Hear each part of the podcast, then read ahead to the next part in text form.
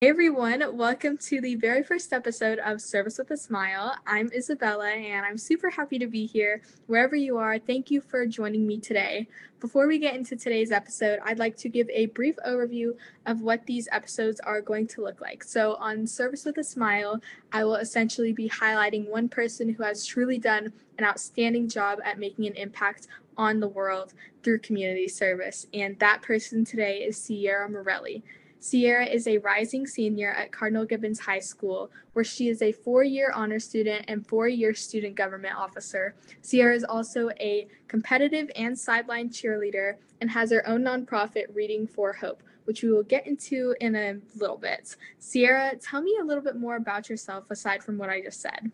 I'm Sierra. I'm 17 years old. I'm a rising senior at Cardinal Gibbons High School here in Fort Lauderdale, Florida. And I'm so excited to talk to you a little bit more about my journey with service and my journey with myself as well. Yes, I'm very excited as well. So, Sierra, when was the first time you were involved in community service, and how has community service sort of impacted your life and made a difference in your life over the years? Just been so lucky to be surrounded by people who are just so inspiring, regardless if that was with competitive baton twirling and cheerleading, or just being involved in the Miss America organization, where I started off as a Sunshine Princess and had the opportunity to learn from my title holders organizations that they had. And now, as a 17 year old, I've owned and operated a three year old nonprofit organization called Reading for Hope. Yes, I too was a princess in the Miss America organization and a title holder. So I do know firsthand how much this organization does do for community service, especially in young girls. So, with Reading for Hope, tell me a little bit more about that. So, Reading for Hope is a literacy based nonprofit organization that's really just devoted to, as we say, changing the story.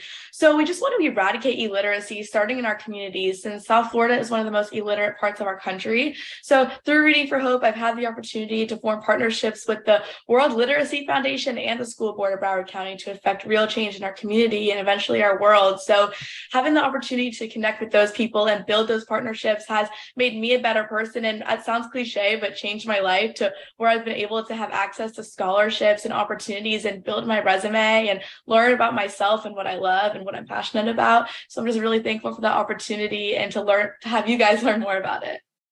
Yes, that's amazing that you have your own nonprofit before you have even turned 18 yet. And it really does make an impact when the younger generation starts to get involved in community service a little bit more. Um, so I know that you are a World Literacy Foundation ambassador. Can you tell me a little bit more about that? So last year, I was nominated to be a World Literacy Foundation ambassador, where really what I got the opportunity to do was take lessons and complete modules, just learning more about the illiteracy epidemic. And being able to do that, I've been able to take what I've learned and implement it into my organization and into the classrooms I step foot in just to make sure that I'm the best version of myself and I have the best information I can to impact this change through people who don't know much, don't know as much about illiteracy. Yes, it's great that we have those organizations that allow us to learn and to use our platform to do great things. So that's very exciting that you are involved with that organization. So back to Reading for Hope. What are your future plans with it into adulthood? What do you see yourself doing in the next year, the next five years, next 10 years? What do you, where do you see Reading for Hope going? So, really, the past three years have been super surface level of what I've been able to do. If that was donating books, it was something super powerful. But now that I'm going to be 18 soon and going to college, I want to be able to take this more professionally. And if that means going into and lobbying and the school boards about literacy and making sure we get literacy in our classrooms, that's what I want to do. And taking a more professional approach that's more behind the scenes, but also still implementing those um, service activities such as book drives and school supply drives, just so people can learn more about it. I'd love to keep doing that and maybe learning more about my passion as I plan on maybe being an education major in college. So taking what I've learned there and implementing that into maybe my own classroom one day would just be a dream.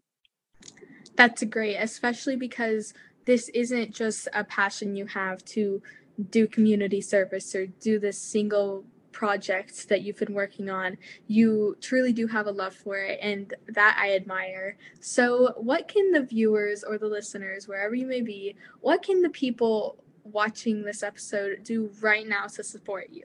Really just learning more about it and being open minded. If you want to go, and you can see us on social media or our website, you can learn more about our mission, but then also just being aware and making sure that you're doing your part and helping everyone learn how to read and learn how to love literacy too. And as I post on social media about what you can do to get involved, just taking those opportunities and making sure you're going into it with an open heart and an open mind so that you can affect real change as well. Yes, I totally agree with the open heart and an open mind situation. You know, a lot of times right now, people in our generation are so concerned about getting their 120 hours in so that they can graduate, and nobody's really focused on the why of community service. Community service is something that everybody should be open to and that everybody should be doing out of the kindness of their heart. And, you know, of course, you want to get those hours in, but still, you want to make sure that you're doing things from the love of your heart and not just to get hours or say, I did this or I volunteered here. So, Sierra, what is your why in community service? I started Reading for Hope not too long ago after being involved in so many different types of service. But what I realized is with through literacy is life and through everything is literacy. And i always use the saying if you know how to read you know how to cook. And something as cliche as that is learning how to read can literally just change your life. So my why is i get to take literacy and put that in so many different types of service. I can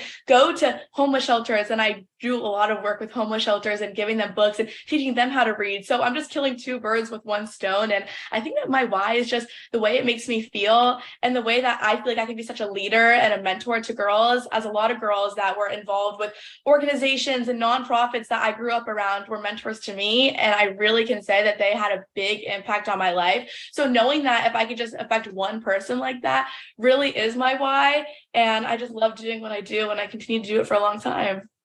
Yes, and I love that quote that you said when you can read, you can cook, or I didn't get all the wording right, but that is true. You know, you can't do much when you can't read. And so I think it's great that you are going into these shelters and teaching people how to read because I know that that made a difference in their life and you're making an impact on a lot of people's lives. So Thank you for doing that. And to wrap up today's episode, I'd like to ask everybody watching one question What is your why? Why are you doing what you do? So let me know in the comments. You guys can go follow Sierra at Sierra Morelli or Reading for Hope. Make sure to go check out her website, readingforhope.org, because it is great and there are a lot of ways that you can make an impact. And with that, I will see you all next time. Bye.